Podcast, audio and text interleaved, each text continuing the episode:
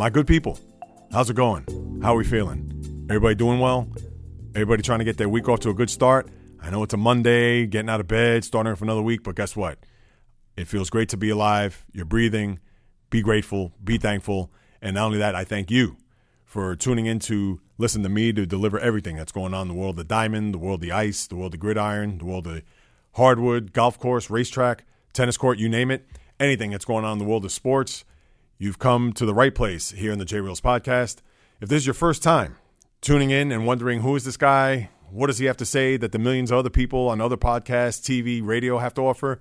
Well, first off, I'm here to not only entertain, but also to engage, to inform, but most importantly, deliver credible sports talk among the masses and tell you what's on my mind, not only from a New York perspective, but obviously from a national landscape.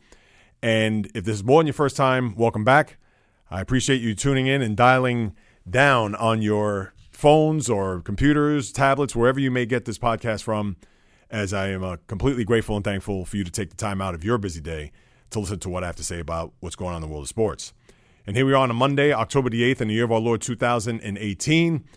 We have lots to touch on. I'll try to keep it in a tidy hour. That's right. I know I could ramble and go off the rails here, but that's what happens when you try to deliver the passionate sports talk that I bring each and every week.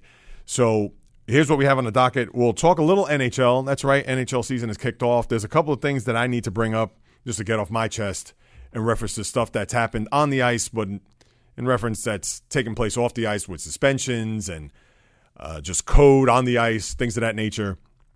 We'll get into that later in the program. All the NFL, the Giants were just a killer loss, and the which being upstaged by the Odell Beckham Jr. comments that he had mentioned on NFL Sunday Countdown. We'll get into all that. The Jets on the victorious side with a big win against the Broncos. Everything that's happened in week five of the NFL. But we're going to kick off with the baseball as we're in full swing with the division series in both the National League and the American League. And we must start with what's happening in the Bronx or what will happen in the Bronx. Tonight, game three. First two games are in the books where both teams have split the first two games. And let's face it, the Yankees although had plenty of opportunities at game one, I'm not going to sit here and say that they should be up 2 0. But having the Red Sox on the ropes the way they were Friday night, all those opportunities that were missed as far as trying to cash in on more runs, and we could go through all the scenarios, but down 5 nothing early, the JD Martinez home run, 3 nothing to get it started. Then by the end of 3, 5 nothing, you're thinking, oh, geez, it's going to be a long night. Chris Sale, all the question marks about him coming into this series, about – whether or not he's going to be 100% healthy or even close to it, considering he's only had a handful of starts since July the 27th.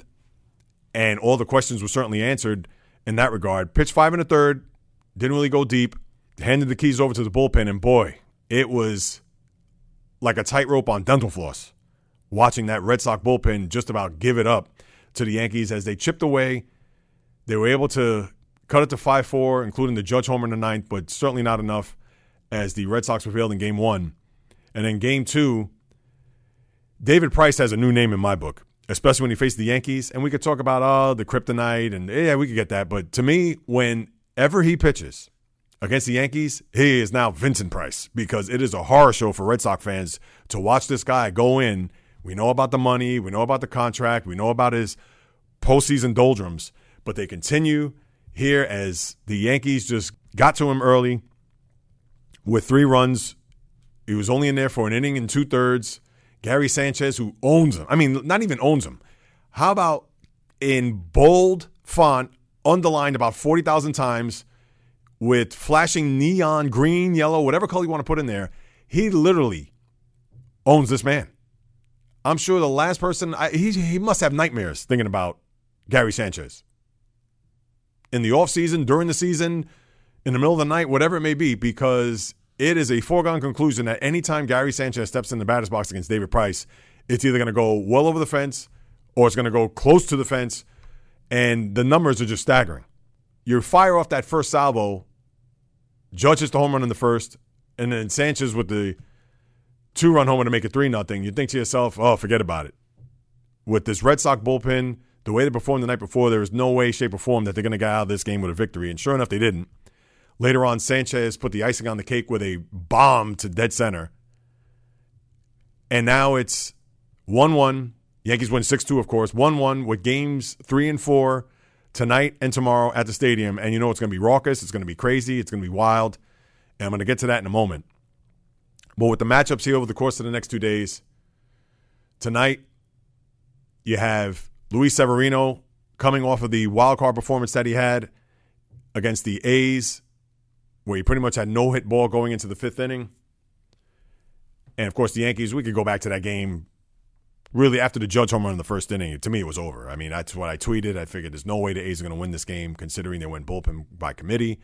And uh, sure enough, that's how it unfolded. So nothing really to report there as far as the Yankees winning that wild card game over Oakland was a surprise. Absolutely not. It was a game the Yankees had to win, despite the fact that the A's had a phenomenal season, 97 wins the, the whole nine. But when you start your postseason run with a relief pitcher that nobody's ever even heard of, especially this side of the Bay, I'm talking about the Bay Area, you're just pretty much going to be doomed from the start.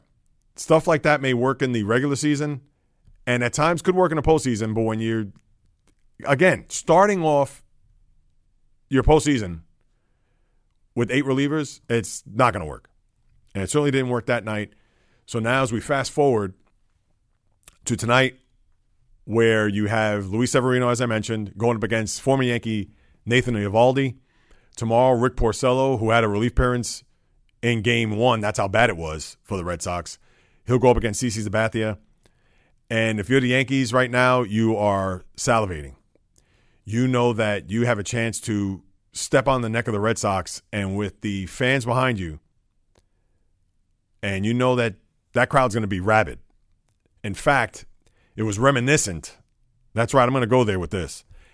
Reminiscent of the old days of Yankee Stadium. And we all know the crowd last year was very good during their postseason run against the Twins in the wild card, the Indians, and then the Astros, where they did not lose at home. And knowing that this fan base, not winning a title in a while, but again, you have your idiots, the the ones that feel entitled that the Yankees should be in the World Series every year, and I'm going to get to that in a minute. But against this hated Red Sox team, Red Sox have to jump on Severino early if they have any chance, and then somehow, some way, they're going to have to just piecemeal it the rest of the way to get one game because they need to get this series back to Boston if they have any chance. Because how I feel, if they lose tonight, and I understand CC has not been well down the stretch, not including the game in Tampa where he got ejected in the second inning. But you figure that CC with guts and guile and knowing that they don't want to make that trip for game five back to Boston, they need to get out of New York with a, a victory one of these next two nights. Preferably tonight, because at least tomorrow you could kind of take a big, deep breath and just make it to a game five and not have to pitch Chris Sale in game four. Because that's going to be the big thing. If the Yankees win tonight, whether it's 11 1 or 1 0, will Alex Cora go to Chris Sale? And I think he will. Three days rest. Who knows how much you're going to get out of him, considering that he gave you five in the third and he pitched very well on Friday. Uh, yes, Friday night. But is that going to be enough for this team, for this Red Sox team, even down 2 1, to have your ace go in in a game four and give you as much length as possible with the thoughts of that scary bullpen trying to bail you out and bring you back to Boston for game five. It is going to be, as I used to call it back in the day, the old Yankee Stadium, it is going to be a snake pit on 161st and River Avenue. And the reason why I say snake pit is because for those of you who are on social media or if you followed, I'm sure maybe not a lot of people know about it, the story. But last week, there was an Oakland A's fan out in the left field bleachers who got doused by beer. And let me tell you something the guy was as good of a sport as you could possibly ever have. And I understand he was there with his girlfriend, a kid from Oakland who now lives in New York. It has to be out in early mid 20s. And just getting doused by beer and pretty much abused in every way, shape, or form. And all I could think to myself is that, geez, you know, these Yankee fans under 30 who don't know anything about their team's history. And if that's the case, I'd love to just stand in front of them because if I could throw out the 1983 Pine Tar game, they would look at me as if I had 10 heads. But then guess what? I'd look back at them and look at them if they had 20 heads. Because these fans, or so called fans, especially the ones under 30, that all they know about is the 96 Yankees and on, as if baseball never existed before then. Those are the ones I have a problem with. And I get it. The Yankee fans or the average fans going to say, well, JAYREELZ, just pipe down. You know, why are you getting all revved up and crazy about them? Met fans are probably just as like just like that or worse or any other teams that you root for. And I get that. Every fan base, I don't care what team you root for, I don't care who it is, whether the team is an expansion team or they've been around for 500 years. You're always going to have a group of fans that are going to act like idiots. And I get that.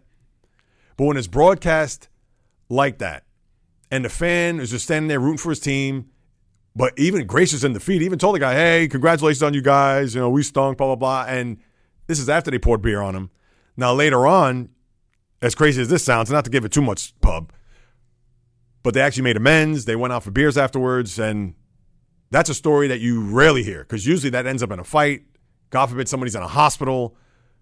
And as you've heard from stories in the past, whether it was that unfortunate incident in Dodger Stadium when a Giant fan got pummeled to almost to death, which, I mean, please. People there to see a baseball game. Nobody's there to get into fights. Nobody's there to get into arguments. Yeah, if you want to chant your, eh, Oakland sucks, or go back to Oakland, whatever it is, all right, fine. Just don't make it personal. But of course, the young fan, or in this case, the Yankee fans, they make it personal by dousing beer, doing all these crude things. It's just, please, we're there to watch a baseball game, people. So you know what? You could be crazy all you want tonight and tomorrow night, and that's fine. That's where you get that home field advantage. When you start acting like just buffoons, that's where I draw the line. And then that's where most Met fans and most fans who don't like the Yankees, that's where it all begins and ends with the fans. Because when you see them acting like jerks and acting like they're spoiled, entitled champions, like they feel like, oh, and of course, these guys come out only in October, it seems. That's where I have a problem. But all right, let's put that aside. All right, let's get back to focus on the series here. How I look at it, I picked the Yankees to go to World Series last week. And a lot of people may look at it and say, well, JAYREELZ, how did you not look at the Red Sox 108 victories, the big year that they had? We all know that doesn't mean anything right now. I felt as if the Yankees were just going to hit their stride. As I said in a podcast a couple weeks ago, that last week of the season where they went five and two. Granted that Tampa was already out of it and pretty much didn't play the way they've been playing, you know, weeks prior. And the final weekend against the Red Sox, they won two or three. And again, the Red Sox didn't have anything to play for, of course. But the Yankees had to play crisp ball. They had to get back in the swing of things. You know, Sanchez hit a couple home runs that week. Stanton got to 100 RBIs that final weekend in Boston. Now, Stanton had an awful game one. He struck out four times in big spots, of course, although he did have a hit and scored a run. But now you, when you look at the Yankees, they're taking off, and the one thing that you worried about with this Red Sox team really was two things: was Chris Sale, which he answered the bell on that one, and then the bullpen. And the bullpen just scares you to death if you're a Red Sox fan. You would think that they would steal one of these two games by hook or by crook. I feel they need to get tonight's game. That's not to say they can't win tomorrow, because if they pound on CC early and they hang on with the bullpen, and if they do lose tonight, I would expect to see Chris Sale pitch tomorrow night. I mean, it goes without saying because this is for their season. But then you'll worry about game five Wednesday then, where chances are you're probably going to see David Price pitch at game five, which, whew, well, let's not even go there yet because one game at a time. I think in order for the Red Sox to win, they got to get on either Severino early or CC early to win one of these next two games. And if you're a Red Sox fan, that's all you want. You can't think about, oh, well, hey, we could still win these next two games. No, you just need to win one of these next two. Doesn't matter how.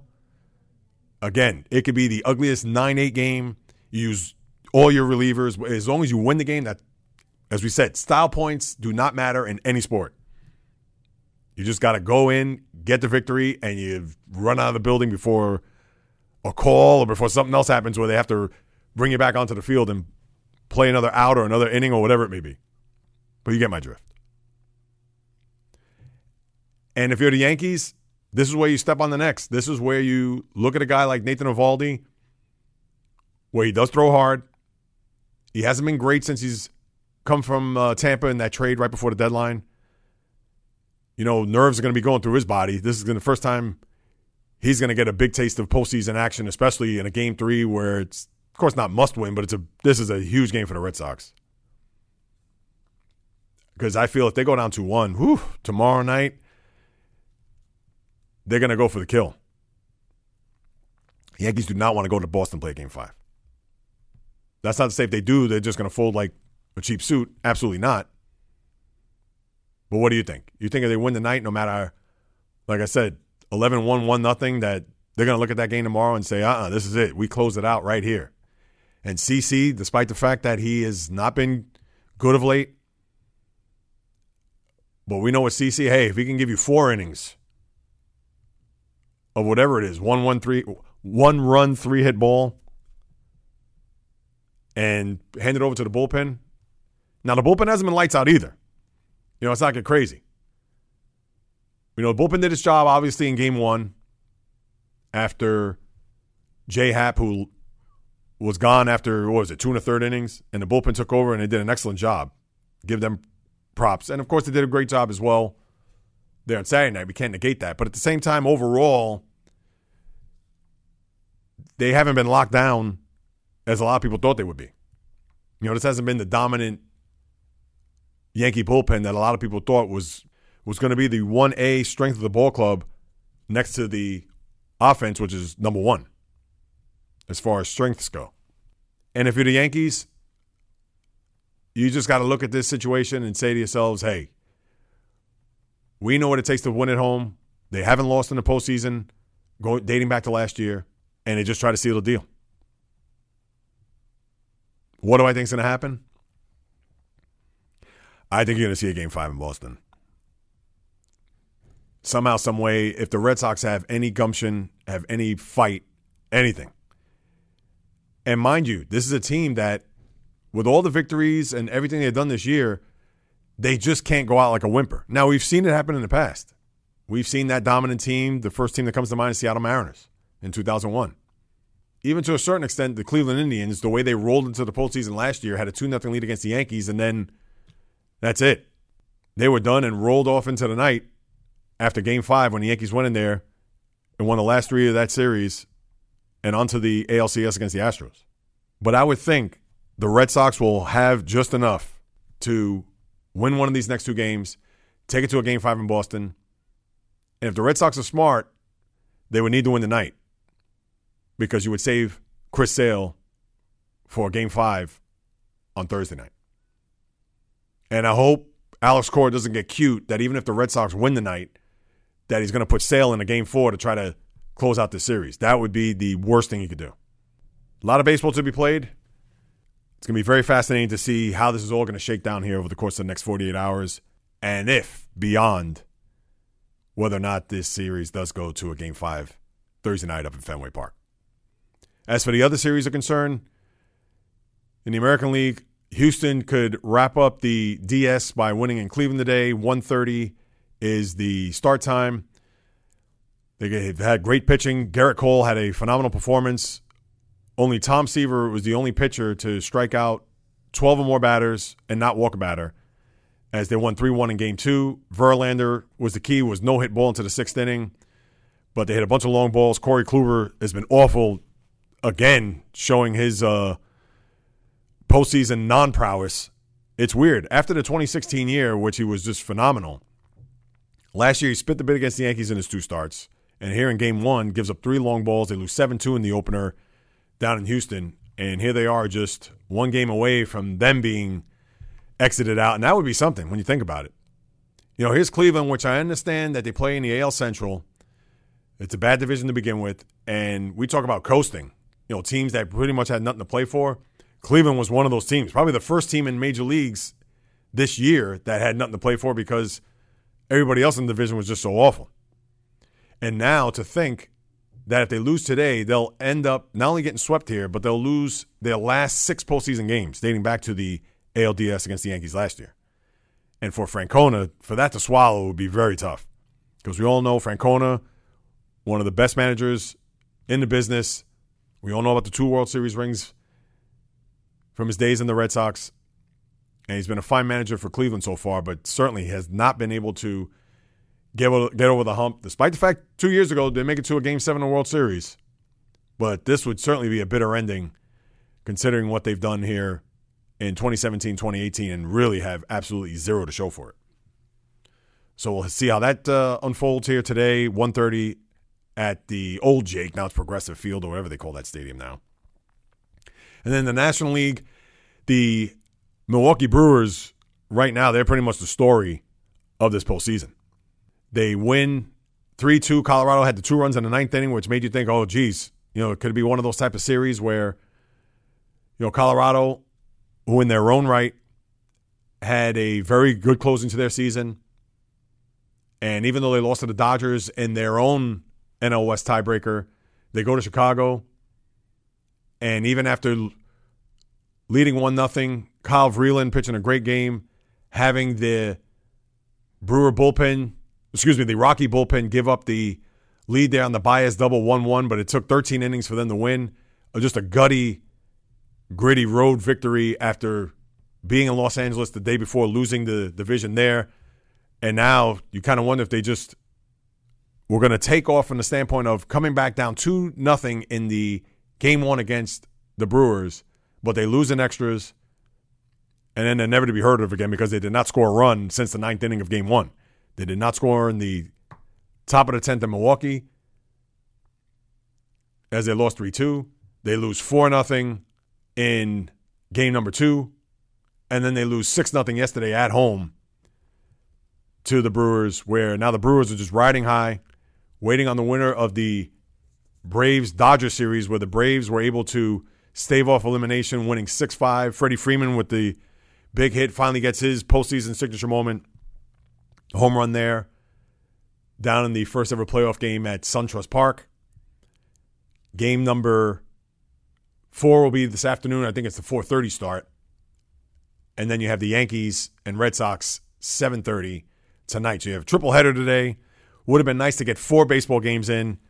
You always like those four games in a divisional series weekend, but with the Rockies getting ousted by the Brewers, you're not going to have a game four, obviously. And now we have the three games here and we'll see if we'll certainly have a game four in the ALDS with Yankees Red Sox. We'll see if we'll have a game four in the other series. All right, let's turn our attention to the NFL and let's talk about the good, bad, and ugly with the New York Giants.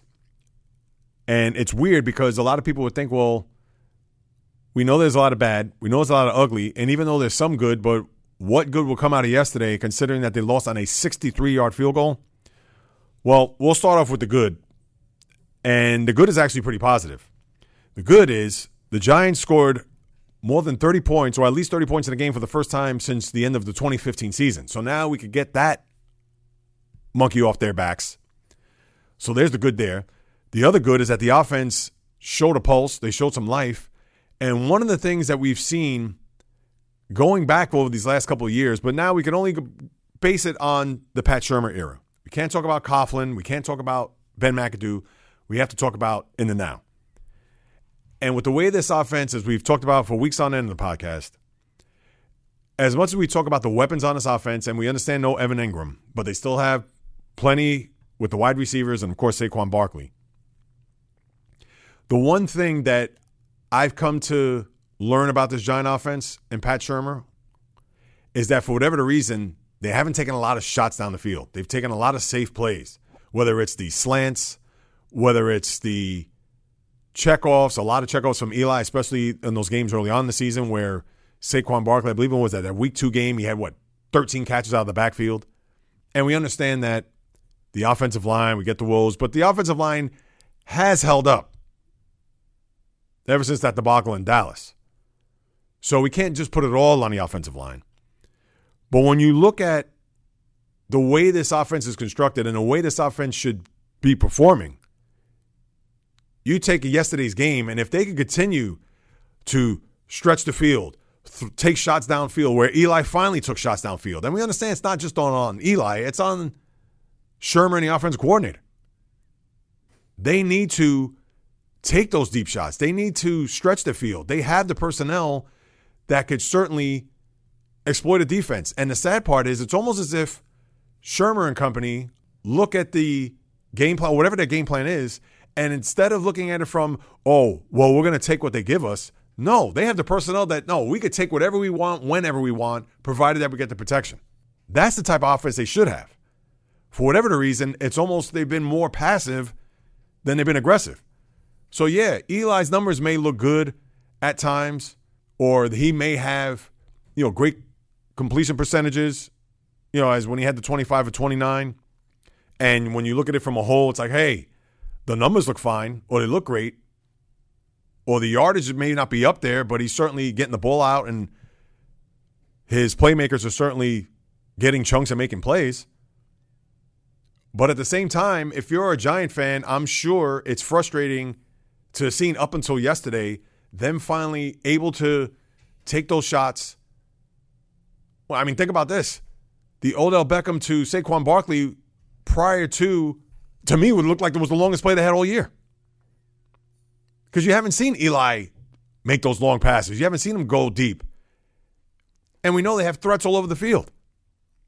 So if you're a Giant fan, the good is that you finally had the offensive output that you were looking for, that you were searching for, going back to 2015, but even more so here in this Pat Shurmur era. And granted, it's only been five games, so we can't get crazy, but you finally had the output that you've been looking for for quite some time, especially when you drafted a running back as, a, as electric as Saquon Barkley is. Now, granted, Barkley's been productive, but he hasn't had the he hasn't had the killer game. You know, he hasn't had that 25 for 150 and two touchdowns. I mean, he's had a bunch of catches. He's made some electrifying plays, but he hasn't been the guy that's just totally taken over a game or just been so dominant that it's left the passing game so open for them to just take multiple shots. And for whatever reason, yesterday they took their shots. That's the good. The bad is when you have situations where Odell Beckham Jr., and I'm not going to put it all on him because it's easy to target him, and I'm going to get to his comments in a little bit. He had the longest punt return earlier in the game, early in the first quarter, where it was 16 yards. But then later, his inexperience showed where it led to six points, where he didn't stay away from the ball. As he's trying to run away from the ball, it clips the back of his leg Janoris Jenkins, who tried to make a play on it, all you need to do is fall on it. I understand you want to try to be a hero and get some yards, and that's your first instinct. And I get it also that even if he just would have jumped on the ball there and the Panthers would have it at the three yard line, you would think eventually they're going to punch it in. You never know, though. But instead of trying to be a hero, he coughs up the ball. The Panthers get in the end zone, touchdown, which was enormous. The other bad part, and this is again falls on special teams, is after the Giants, after that great play from Odell to Saquon Barkley, their kicker, who's been fine, you can't get on his, you know, Rosas, you can't get on him because he's had a phenomenal year up until this point. But then what does he do? Well, he kicks the ball out of bounds right after getting that touchdown at 17 10. That proved to be crucial because that led to a field goal that made it 20 to 10. So there's your bad part. And then what could you say? The ugly was here you are, you had a 31 30 lead. And Graham Gano, who's been a solid NFL kicker, for 63 yards, it brought me back to the game last year, Giant fans, not to bring up bad memories, but it brought me back to the game last year against the Eagles in what was it, week two or week three, where Jake Elliott hit that 61 yard field goal as time expired. Well, to add insult to injury this time around, Graham Gano's from 63 yards, think to yourself, I don't know, that's, you know, 63. And what does he do? Not only does he make it, but he made it with a few feet to spare. And now your Giant season went from one and three, it was on the verge of going two and three, and you feel good about yourselves, to now one and four.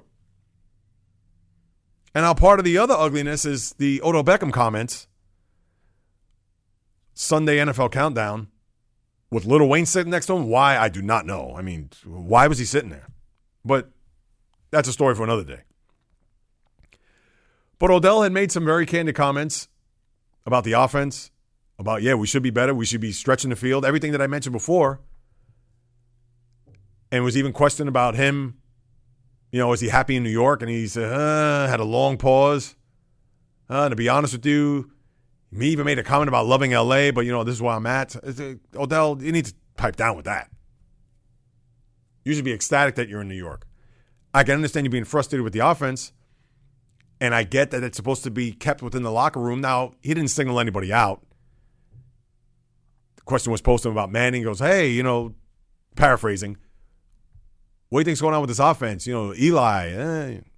and he's kind of all shrugs, shrugs his shoulders. Eh, you know, we're trying to perform. We're trying to get the offense intact and offense clicking. We know we have the parts. And I thought what he said was was right. And I get that it doesn't look good from the scope of the team. You wonder if Shurmur doesn't have, just like the coaches that preceded him, if he doesn't have full rein of this guy who I don't know if he is a virus in the locker room. I would say he's not. You know, let's not compare him to Terrell Owens when he played. But at the same time, you certainly have to question whether or not if there is any rumblings in that locker room or any side eyes or any feeling that these guys just aren't on the same page. Now, of course, Beckham made some plays yesterday, notwithstanding the touchdown pass he threw. You know, he had the 30 some odd yard touchdown there late in the game where, again, you like to see the Giants stretch the field the way they did, and you hope to see more of that in weeks to come. But I didn't think he, uh, Odell Beckham Jr.'s comments were that out of line. And I get it in this day and age of PC, and not that he said anything that was politically incorrect, but just from the standpoint of the 53 guys in the locker room. I just think he was, I felt he was just being candid. You know, it's not as if he said, "Oh, I can't play with Eli anymore." You know, he's not the same guy. I could see it being construed that way, but you know what? I think it goes back to Pat Shurmur and their offense. I think they need to stress the field more. I don't think that's a product of Eli. That's a product of the coach and their offensive system. And again, not looking at a defense to take what's being what's being given to us. It's just no. We have a stud running back. We have two stud receivers. I understand the tight end is out, but hey, Let's go out there and let's take it, not just have them give, all right, well, hey, they're giving us this five yard out. Let's go here. Oh, wow, they're just giving us the middle of the field. It's only eight yards. Let's go there. No, take shots, stretch that field. This Giant offense was made to put up 30 points in their sleep, not by scotch tape, bubble gum, scratch, claw, fight for every inch, every yard. And we understand that's every team in the NFL, but still this Giant offense should be putting out a lot more points than it has been. So, but with his comments are concerned, all I could say is this. They just need to continue to perform better on the field and not worry about what he said. Because I could see if it was a thing where he's trying to be divisive or he's trying to put a two by four between certain players or the offense and the defense or whatever it is, and that's not the case. At least that's not what I interpreted. Yeah, are there things in those comments that make you say, hmm, yeah, you could read between the lines. I get it. And I understand that. But I don't think he's off base by it. I think the owner should be more on the coach. And if the coach didn't like it and understand what he said afterwards, and rightfully so, showed a little fire. But at the same time, yeah, it begins and ends with him. So he needs to check himself before he looks at his other team, before he looks at the rest of the team and wonders why his players making comments such as those. So the crazy about the good, bad, and the ugly is that now it could actually go back to the good. So with all that being said about the Giants in this game, and now they're at one and four, well, guess what? Depending on what the Redskins do tonight, and the Redskins are playing in New Orleans against the Saints, where Drew Brees is, what is he, 201 yards from eclipsing Peyton Manning's all time career passing yards record. So you know it's going to be a festive building. You know they're going to be ready to erupt. Redskins, after a bye, had plenty of time to prepare for the Saints, and now they go into New Orleans with a chance to go up three and one in the division. I don't think it's going to happen because the Saints have bounced back from losing their Week One game to Tampa. But the Giants, even if they even if the Redskins lose tonight, they're only a game and a half back from first place. Because you had Dallas lose in Houston last night. The Eagles lose at home to the Vikings yesterday afternoon. Both of those teams are two and three, and now they're one and four. So it's not as if you're looking at a division where it's unwinnable. Now you have a monumental game Thursday night against the Eagles. This game is their season. Because how I look at it is you already have one loss in the division with the Cowboys. You can't lose this game to the Eagles at home. And Wentz has played well upon his return. Got to give him credit. We all know the dreaded Super Bowl hangover that seems to be going around now that the Eagles are two and three. They're going to be playing for their lives too. And this is their first division game, the Eagles. And all they're doing is they're coming up the turnpike to play a giant team that's going to be, I'm sure, chomping at the bit from this bitter loss yesterday. Everything that's happened regarding the comments, whatever it may be. And this would be the Giant season for sure. I thought their season was done after last week, but the division has just been terrible. And even if the Redskins go, they win the night and they're three and one, and they would have a game in hand against the Giants because they already had their bye. Uh, this, this division is still within reach. And I can't believe I'm talking about a week five, but considering everybody else is falling back to the pack, the Giants still have a shot to win a division where maybe nine and seven will put you in the playoffs and win a division. But that's going to be it because I do not see a wild card in the Giants' future because the NFC, there are going to be plenty of wild card teams afoot. Whether that's in the NFC South, even though Atlanta may not be ever heard from again, but who knows. But the Giants, certainly right now, despite everything that's going on, good, bad, and ugly, it could still turn to good considering that they're within striking distance of the top spot in the NFC East. As far as the Jets are concerned, I think Isaiah Crowell just rushed for another 50 yard run. What a performance on the ground by the Jets 323 yards. Darnold, I know the percentage wasn't great, but he did have a couple of great throws in the game. And the Jets bounced back nicely. We know about the week one win. They had the three losses in the middle. Denver, this was a tricky game. I understand they're coming pretty much, you know, two time zones across. But Denver, after their 2 0 start, they've certainly floundered and now 2 and 3. And the Jets, all you hope, as I've said time and time again, you want to continue to build on this. Listen, you're not going to expect Isaiah Crowell to rush for, you know, two, over 200, what was it, 219 yards on 15 carries. He averaged 14 yards a carry. We're not going to see that probably for another 50 years. And the Jets, who had two touchdowns in the same game, over 70 yards, so that, they made history there, as well as Crowell rushing for the amount of yards he did, and as a team, 320 something yards. If you're a Jet fan, all you want to see is just them continue to progress. But I get it that in their two wins, they've just exploded. Whether it was in game one with the special teams touchdowns and the defensive touchdowns, and in this game with just Crowell going crazy and getting the long touchdown run, and Robbie Anderson with the long touchdown catch. But all you can do, again, is just hope that the team progresses as time goes on. Let's not start thinking about playoffs. Let's not start thinking about division. Let's not think that, hey, we're a game behind New England and we still haven't played them. Uh, let's just chill out with that. And I don't think any Jet fans thinking that, but I'm sure the super optimistic Jet fan is looking at it from that perspective. And especially when you have a team like the Colts coming in this week, where you think that you could get to three and three, that's where you got to pump the brakes. Now, listen, we know the Colts have not been good. We know the Colts have just Andrew Luck and a bunch of ragamuffins. But when the Jets start looking ahead and they start thinking that, oh, we could beat this team, that's when they get in trouble. And that's where you could hope that Todd Bowles looks at every man in that locker room this week to say, hey, we won a game. That's great. But guess what? We have a team that's coming in here that we should beat. Not to say we could beat badly, but we should beat. So let's not get crazy with the press clippings. Let's not get crazy about the 300 yards rushing because that's not going to happen probably for another two lifetimes. You only hope that Bowles has everybody in the room believing that let's just go out and worry about the Colts. Let's just go out and I hate to sound like Belichick, do your job and somehow get to three and three. As far as the rest of the NFL is concerned, I'm going to try to go through this pretty quick. Even though I have a couple other things to talk about before we wrap up. But we'll start off with the game Thursday night, Indianapolis, New England.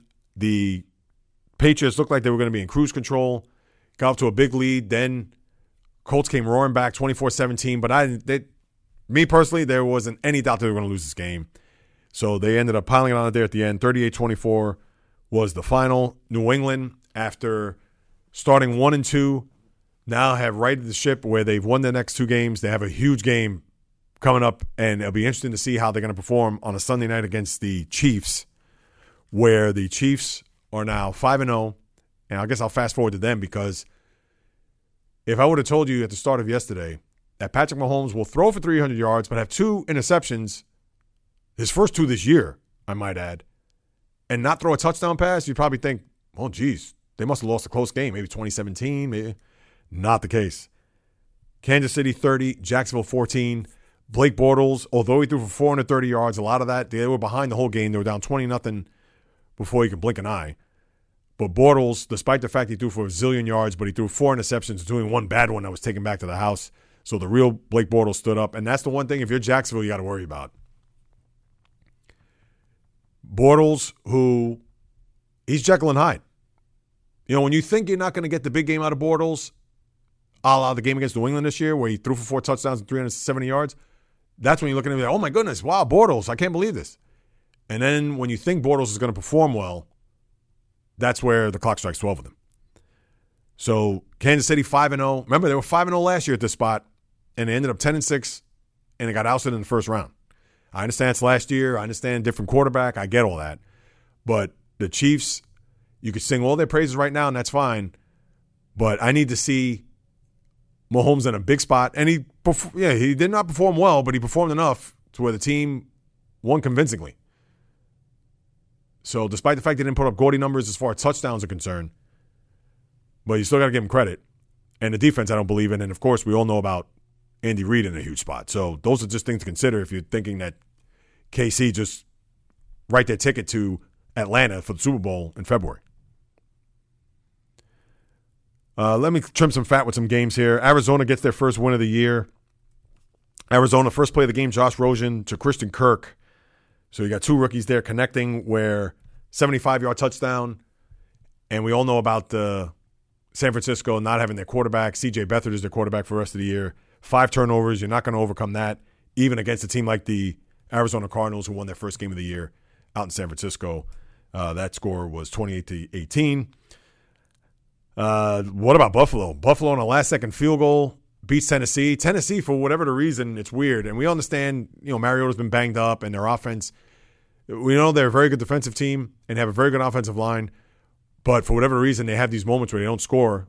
Uh, remember a few weeks ago they beat Jacksonville nine to six in Jacksonville where they didn't score a touchdown. And here it is, same pretty much the same script. So you wonder if they could ever get their offense on track that they could be a threat in the AFC. But Buffalo wins their second game of the year as Tennessee goes down. What about the Bengals? They were down 17 nothing midway through the third quarter, and then they scored 27 unanswered to win 27 17 against the Dolphins. Two defensive touchdowns, fumble return, and a pick six. So the Bengals have gotten off to just a solid start, four and one with a huge game this week for them as the Steelers come to town. I'll get to the Steelers later on. The Browns and Ravens, Ravens, uh, they go into overtime where the Browns win on a last second field goal. To think, the Browns, this is crazy just to even think about this. Do you know that the Browns, they can either be 5 and 0, just listen to this for a second. Wrap your head around this. The way the Browns have played this year, they could have either been 5 and 0 or they could have been 1 1 and 3.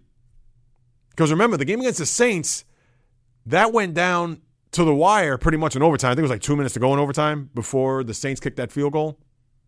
Because remember, they, oh, I think they just, they were the only team to have the ball in the overtime and then they drove down the field It took them seven minutes and they kicked the field goal. So imagine if they missed that. They would have tied then. And yesterday, with six seconds on the clock, you had the kid who came in who kicked the field goal. Can't think of his name the top of my head. They won 12 9. First time they won on a Sunday in three years, and the first time in forever that they beaten the Browns, or beaten the Ravens, the former Browns. So now the Browns are 2 2 and 1. And obviously, you've been playing very well, especially on defense. And to think could be 5 and 0 or 1 1 and 3, which that's the Browns in a, you know, in a nutshell. And that's the way their organization has been, but they're certainly looking up. And the Ravens now 3 and 2. Uh, what can you say about the Packers? Packers down uh, 24 nothing. You thought maybe some more late game heroics from Aaron Rodgers. That was not the case. Although they did make it close and they lose 31 to 23, but the killer was Mason Crosby.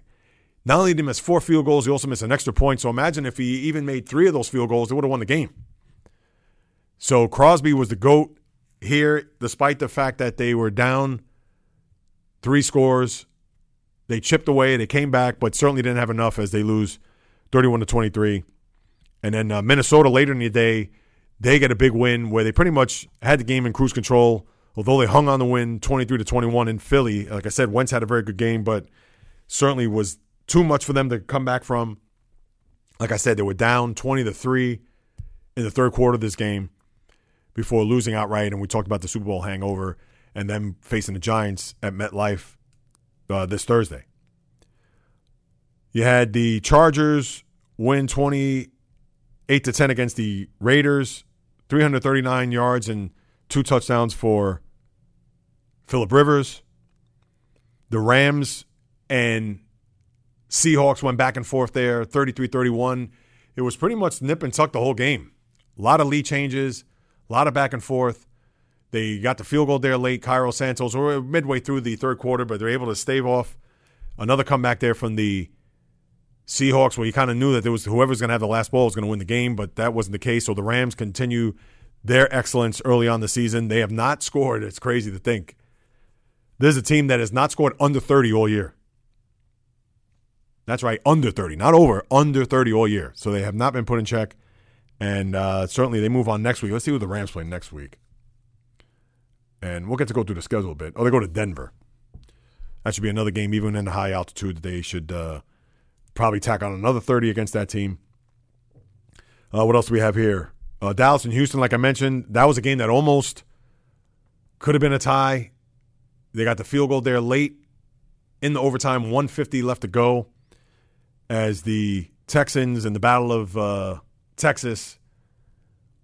Texans now two and three, Dallas two and three. Uh, there on your Sunday night game. Uh, what else have I not talked about here? You know, Jacksonville, Denver. Yeah, we pretty much went through the docket here. Talked about Washington, New Orleans tonight. Chicago and Tampa were your byes. As far as the Steelers are concerned, uh, this was a game that they actually had to have. Now we all know Atlanta. They've really. It almost seems that ever since the Super Bowl, and granted, I understand they made the playoffs last year. They won a game, and they should have won the game against the Eagles there in the division round. But for whatever the reason, they have certainly not gotten on track considering the offensive firepower that they have. We understand the defense is nicked up. No Keanu Neal, Deion Jones, guys of that ilk. But the Steelers just after you know 13 nothing and then the Falcons came back 13 to 10, but pretty much then they blew the game open there in the second half. Ben to Antonio Brown, a couple of touchdowns. James Conner had a big game on the ground, 110 yards, 20 carries. Steelers with a rocking chair victory. About time. You thought they were going to have that rocking chair victory in Tampa, but they, of course, they made it close with their defense. Defense actually played pretty well. Had a bunch of sacks. T.J. Watt has been, performed well. I need to see a little bit more consistency with him. It seems like he gets his sacks in bunches, whether it was Week One against Cleveland or even yesterday. Yesterday, I believe he had a sack and a half. Uh, initially was credited for two sacks, but I believe he ended up with a sack and a half. And the Steelers now have a a game where if they're going to make any noise in the division or especially in this conference, they must win in Cincinnati this week. And that's going to be that game is more it's more bigger for the Bengals because they cannot beat the Steelers in a big spot as we've seen over the years. So it's going to be bigger for them.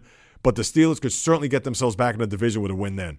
Because as I said last week, and I, I'll say it again, the Steelers aren't going to make the playoffs as a wild card, number one. Number two, if they have any chance of winning a division, they need to win this game this week. Because in order for them to win a division, they're going to have to sweep the Bengals, win the other game against the Ravens, which will be in a month, and then they have to have the Bengals beat the Ravens in their next matchup, whenever that is. So that's a lot to ask for just to win a division. I mean, think about that. So they'd have to sweep the Bengals. Hopefully, the Bengals sweep the Ravens, and then they have to beat the Ravens in their other matchup in order for them to win the division. Now, it helped that the Ravens lost yesterday to the Browns. And mind you, the Browns and the Steelers have the same record after five games. So that division is kind of getting, I mean, think about that. That division is separated by game and a half, game in the loss column when you think about it. As the Bengals 4 and 1, Ravens 3 and 1, and both Steelers and Browns 2 2 and 1. So that's your NFL. And then uh, we look at the games this week. Pittsburgh Cincinnati is going to be a good game. If you want to say Chargers and Browns, I mean, right now you look at that, that could be a game where, you know, you can have your eyes glued on. Seattle and Oakland's the first game in London this year. If you're crazy about that. Bears and Dolphins, not going to be reminiscent of the 85 game that Monday night when they were going for perfection and Marino just carved that defense to smithereens. Uh, you don't have a lot of sexy games this week. You know, Carolina, Washington, eh. Jacksonville, Dallas, eh. Kansas City, New England. I mean, that's your matchup of the week. San Francisco, Green Bay's your Monday night game. So, not really a sexy week six schedule. The two games that stick out are the Sunday night game, Pittsburgh, Cincinnati, and on a lesser scale, Chargers and Browns. Eh, and Carolina, Washington. If Washington wins tonight, I guess they'll it'll be more of a game, but uh, you know that remains to be seen. So that's your uh, week five in the NFL as we uh, close out the week tonight with the game down in New Orleans, as I mentioned earlier, between the Saints and Redskins. All right, now to quickly turn our attention to college football. Uh, a couple of games this weekend where of note. The Florida Gators win against the LSU Tigers, big there for the SEC as they were ranked 19th going to this game. LSU fifth, right on the cusp of the top four. Uh, lose a tough one, uh, the Tigers, uh, 27 19. Uh, actually, they were down 19 uh, 14 in this game. The Gators were, and then later on, they got a pick six with a buck 45 to go to pretty much ice this game. As the Gators with a big win, and listen, I do expect the Gators to do much or even try to get to the uh, top four there where it's all said and done. But LSU certainly their chances were hurt big time by this game. I believe they dropped down to 13 uh, in the ranks of the top 25. So tough loss for them. And then for the Miami Hurricane fan, you finally got a victory at home against the Florida State Seminoles, and a big one at that. Down 20, uh, 27-7. They win 28 to 27, 21 unanswered uh, there in the last quarter and a half to secure that first win since they played in the Orange Bowl. That's how long it's been 14 years. So I know the fans of the U certainly rejoicing after that. We all know the rivalry that dates between those two teams going back, especially from the days of the 80s and into the 90s, the wide left and the wide right, those games down in uh, the Orange Bowl and, of course, at Seminole Stadium. So uh, for the fans of the U, I'm sure they'll go up in the ranks a little bit this week as they were 15th. And uh, those are the two big games of note that I took from this week. And when you look at this coming weekend, you know, Georgia LSU, we all know Georgia's one of the uh, top four teams there to go along with Alabama, Ohio State, and Clemson. You got Washington and Oregon, uh, another big uh, top 25 matchup, as well as Wisconsin and Michigan, which will round out your top 25 matchups or matchups to look at here this coming weekend, which would be week number seven in college football. We all know that once you get later into the month and into the early part of November, where we get into the teeth of the conference schedule, then you have all the rivals there when you lead into like the Thanksgiving weekend. Uh, college football is going to be up and down. And obviously, if anything's going to shake up the FBS, especially when it starts to come out there later in the month, uh, if it's going to be those top four teams, which in all likelihood it could be. Now we understand Georgia and Alabama You know, they're going to play in a, all intents and purposes, they're going to play in a SEC championship, but that's again for down the road. That won't be until early December. So we'll uh, keep our eye on it. Obviously, not going to get too wrapped up or too crazy about it. I just report a couple of these games. I haven't watched any of these college games, so but all I'm going to look at is when you see the top 25 and you see upsets and you see things that could absolutely come into play as far as the national title hopes. Of course, I want to report that. All right, people are going to say, well, JAYREELZ, why are you bringing up FSU in Miami? Well, again, that's a big rival going back for decades. And with a huge comeback at home, obviously that's something that uh, something to report there. But besides that, uh, that's all you pretty much have in college football. And a couple of other things before we wrap up. One, well, three things. One, as far as the NHL is concerned, Devils had that game in Sweden. They played the Edmonton Oilers, so they win their first game of the year before they come stateside. I believe they have their home opener tonight, if I'm not mistaken. I think uh, I want to say the home opener is tonight, but anyway, Devils will now finally start their schedule, their schedule here in North America, where the Rangers are gone off to a slow start, 0 3. You know, tough losses there to start their year at home against Nashville. Then they lose to Buffalo three to one, and then had a shootout there at uh, Carolina, losing 8 5. And then the Islanders have split their first two games, winning in Carolina in overtime before losing to Nashville there on Saturday night. But the thing I want to bring up about the NHL, and I didn't talk about this earlier, two of the incidents happened in the preseason, and then one happened opening night, which of course was a couple days after the podcast, was the suspensions that were handed out in the preseason. Max Domi, when he hit the uh, kid from the Florida uh, Aaron Ekblad, and he only got suspended the rest of the preseason, which a lot of people thought, oh, that's crazy. He sucker punched this kid. And to me, it wasn't a sucker punch. If you watched it, yeah, Max Domi had his glove right at his collar on the jersey, and he jerked it a couple times before he dropped the glove and then he pounded him. So to me, a sucker punch is when you hit him from behind or you're going to skate up from behind, turn around, just whack him where from all intents and purposes, either the player's going to turtle or he's not going to know what to do. He's just going to pretty much hang on for dear life. That, to me, is the definition of a sucker punch. So the reason why I bring that up is because then on the last preseason game, where the Capitals' Tom Wilson had that blindside check on Oskar Sundqvist, where he got a 20 game suspension, and all the outrage was. And we get that this day and age, just like in the NFL, Rules have changed. Player safety, we get that. But to get a 20 game suspension for that was just, to me, was out of line. You want to give him 10 games for it? All right. 10 games may be a bit too strong, but guess what? If you jump off the bench, first man on the ice, so let's say there's a fight on the ice or the brawl, first guy off the bench gets 10 games automatic. So now you mean to tell me he's going to get 20 games for a hit that he didn't leave his feet? He didn't physically, I mean, obviously he was hurt. He was laid on the ice, but it's not as if it was a you know, Todd Bertuzzi stick incident of many years ago. You know, it's not as if the Claude Lemieux, Chris Draper, where he checked them into the boards, where that could have been warranted a 20 game suspension. You know, where somebody could have been seriously hurt. And granted, I get it. You know, this isn't, you know, when Scott Stevens hits Eric Lindros in a game seven of an Eastern Conference final back in 2000, or even Paul Kariya in the Stanley Cup final in 2003, yeah, I get it. They're trying to protect the players here before 20 game suspension? I give me a break.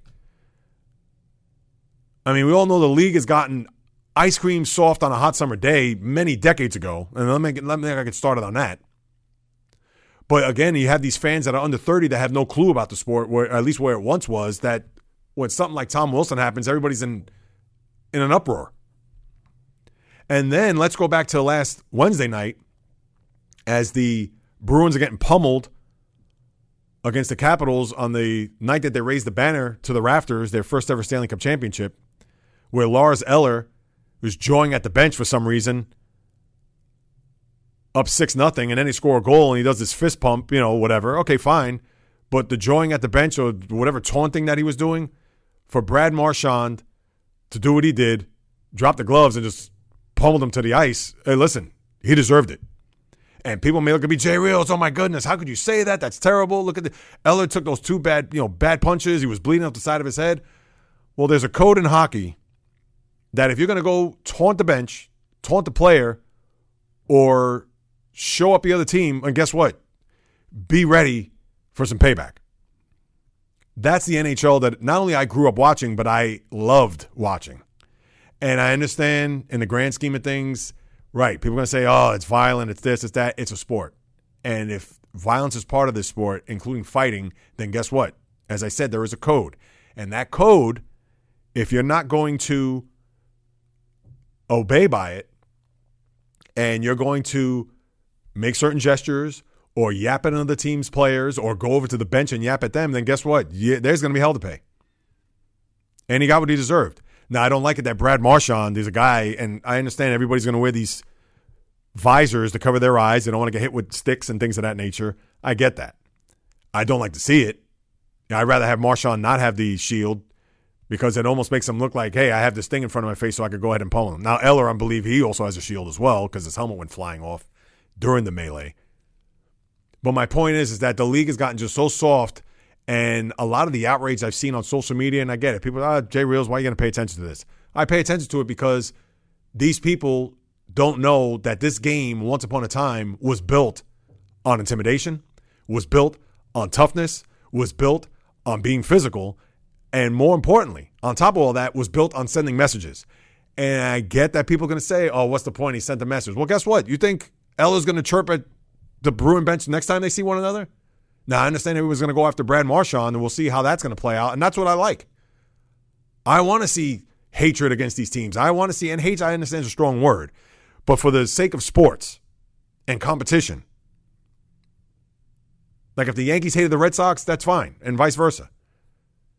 Part of the reason why this sport has fallen so far off the map for me, because when the 80s and I followed the sport as much as I followed football, basketball, I mean, hockey was it. I looked forward to all those matchups with the tough guys. When it was Detroit and Philadelphia, we had Bob Probert, Joey Kocur, Kris King going against the Dave Browns, Daryl Stanleys, Dave Richters. I mean, those are games that, oh, I salivated over and wanted to see the tough guys match up against one another because that was part of the game, was part of the sport. Now, please, it's Disney on Ice. And I get it, it's about scoring goals, and I you don't have to explain to me. I get that. But when you see these people just saying, "Oh my God, Tom Wilson, he should have deserved more," "Oh, I can't believe what Brad Marchand did. That's that's despicable. It's a shame." Give me a break. Stop it. You know, Marchand went after him for a reason, and that's because he taunted the bench. And if you're going to do that, then guess what? There's going to be hell to pay, and boy, did he ever get paid. I bet you Eller's not going to do that again. And Eller's a big kid. You know, Eller isn't some, you know, five foot eight pipsqueak. Now, he really showed his toughness there. I mean, yeah, did he hang in on the fight? Barely. You know, it's not as if he went into the turtle position, but he got pummeled. And no offense to the kid, I don't know. I'm sure he's a great kid, but hey, you're to start doing that. Marchand did what he was supposed to do. And good. Let the next Caps Bruins game be 300 penalty minutes and game misconducts left and right and a bunch of fights. But then again, this isn't 30 years ago where the Capitals were going to scratch one player and bring up two tough guys for this game to get some sort of payback or some sort of revenge, which I loved. And to me, that was the hockey of what I once knew and loved. And it's sad because I've said this time and time again, and I'll say it. Hockey was once a man's game. And now it's literally Disney on ice, as I said earlier. So that's your NHL. My last two things NBA season kicks off next week. And I hope to have a guest on. As a matter of fact, I do have somebody lined up, another radio personality that's on uh, satellite so um, I'm hoping that we get this interview taking place this week. Check the website, jreels.com, or any of my social media outlets to be informed and updated. But uh, that should be a very interesting spot as we talk about the NBA uh, for next week's podcast. And to think the season starts a week from tomorrow. Unbelievable. I'm not even ready for NBA, and here I am in the middle of a football season and wrapped up in the baseball. Hockey's already started, and now, I mean, that's why October is a great month of sports because you got all this, and then on top of that, the college football if you follow it religiously. So you all have all that to shake your stick at. And then lastly, now people know me; I'm a traditionalist, and we talked about weeks ago with the Canelo GG uh, Triple G fight. that I didn't watch it it was in my backyard. Well, I certainly did not watch the Conor McGregor fight the other night against Khabib. I can't even pronounce his last name. And if that was in my living room, I would have gone to the bedroom and not watched this fight. And we all know that what happened afterwards, the brawl. And I'm going to give the cut the MMA fan a little slack on this because unlike boxing, which has had all these melees outside, whether it was the Andrew Golota Riddick Bowe, uh, and listen, there's a zillion of them I could talk about. This is the first time that, at least that I've known, and not that I follow MMA by any stretch, where you had a Donnybrook happen outside of the octagon, which was more the story than what happened inside the octagon. Now we know Conor McGregor lost. I, I think his shine is certainly hasn't been the same it once was when it comes to Conor McGregor. I understand he's gonna attract a lot of pay per view visits, and a lot of people are gonna be into his fights or whatever it may be. I'm not one. Sorry, that's just not me. I'm not into MMA, even if I was at gunpoint.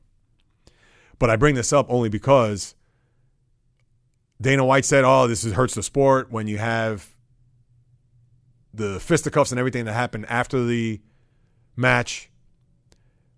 But because you don't hear about it that often, and because this is the first one, at least that I know of, then this one, although it's unacceptable, but you could give him slack for this first time. Now, if this continues to happen time after time after time, then it's just going to be a mockery the way boxing was, and boxing is.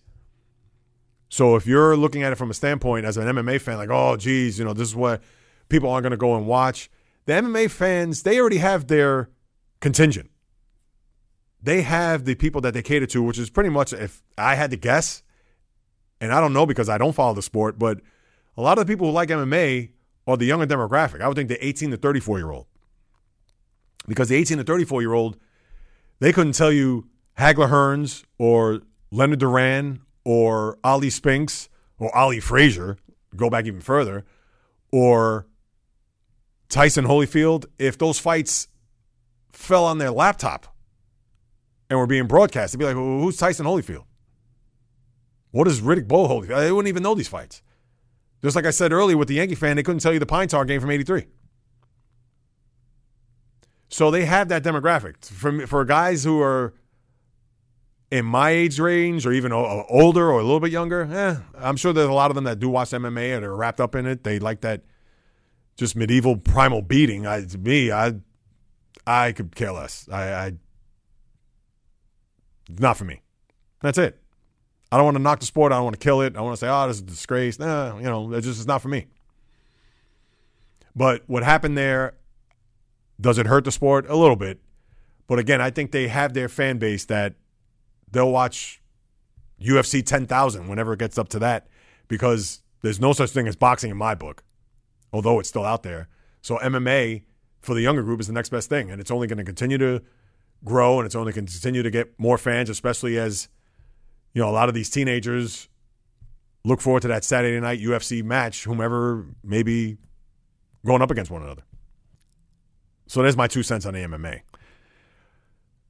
With that said, people, another podcast in the books. I believe this is episode 32. Uh, so for those who've been there since day one, thank you very much. I'm eternally grateful and thankful for you to tune in and be a part of the JAYREELZ podcast and getting the word out for everybody to listen to what it is I have to say. And for those who is your first time here, a third time, fourth time, whatever it may be, again, I do thank you. Welcome you aboard. Uh, I'll be here each and every Monday talking to you everything about what's going on in the latest and greatest world of sports, trying to deliver everything that's happening in the world of the diamond, ice, gridiron, et cetera, et cetera, et cetera. For those who want to check me out on my social media accounts, JReels1, just a number, at Twitter, JReels on Instagram, as well as the JReels podcast on Facebook. You can send me an email at the JAYREELZ podcast at gmail.com, or of course, hit me up on any of the DMs on the aforementioned social media sites. Of course, I have the website, jreels.com for any info. I'm going to put up the info of the next guest that has been confirmed. We're supposed to record it Wednesday night, but like I said, I've rolled the dice and gotten snake eyes with a lot of the. Uh, and not to, to say that that's going to happen with this guest because this is a guy that I've known for quite some time, and look forward to talking to him about what's going on in the NBA and kind of handicap the NBA season, not only just locally, but of course throughout the whole league. With that being said, one last thing, or what's really important, is to make sure you subscribe, post a rating, leave a review All you have to do is just go to your podcast app on your phone. Very simple. Hit podcast, type in the JAYREELZ podcast. You'll see it pop up. Just hit subscribe. Listen to some of the past shows that I've had. Please post a rating, leave a review for those out there in the other podcast universe that follows under sports. It will just gain that much more popularity and not only increase the visibility of the program, but hopefully generate more guests for people to say, hey, this JAYREELZ, you know, this becoming pretty popular. Or hey, I like what he has to say. Or hey, he's a little crazy at times. Or whatever it is. Please just do that because what that will do is, like I mentioned earlier, will just increase the popularity of the program and hopefully get a lot more views, a lot more clicks, a lot more downloads. Because at the end of the day, this is what I love to do: rapping, spewing, whatever it is about SPRTS here each and every week on the JAYREELZ podcast. From the South Bronx, to South Beach, to South Central, to South Pacific, and all points beyond.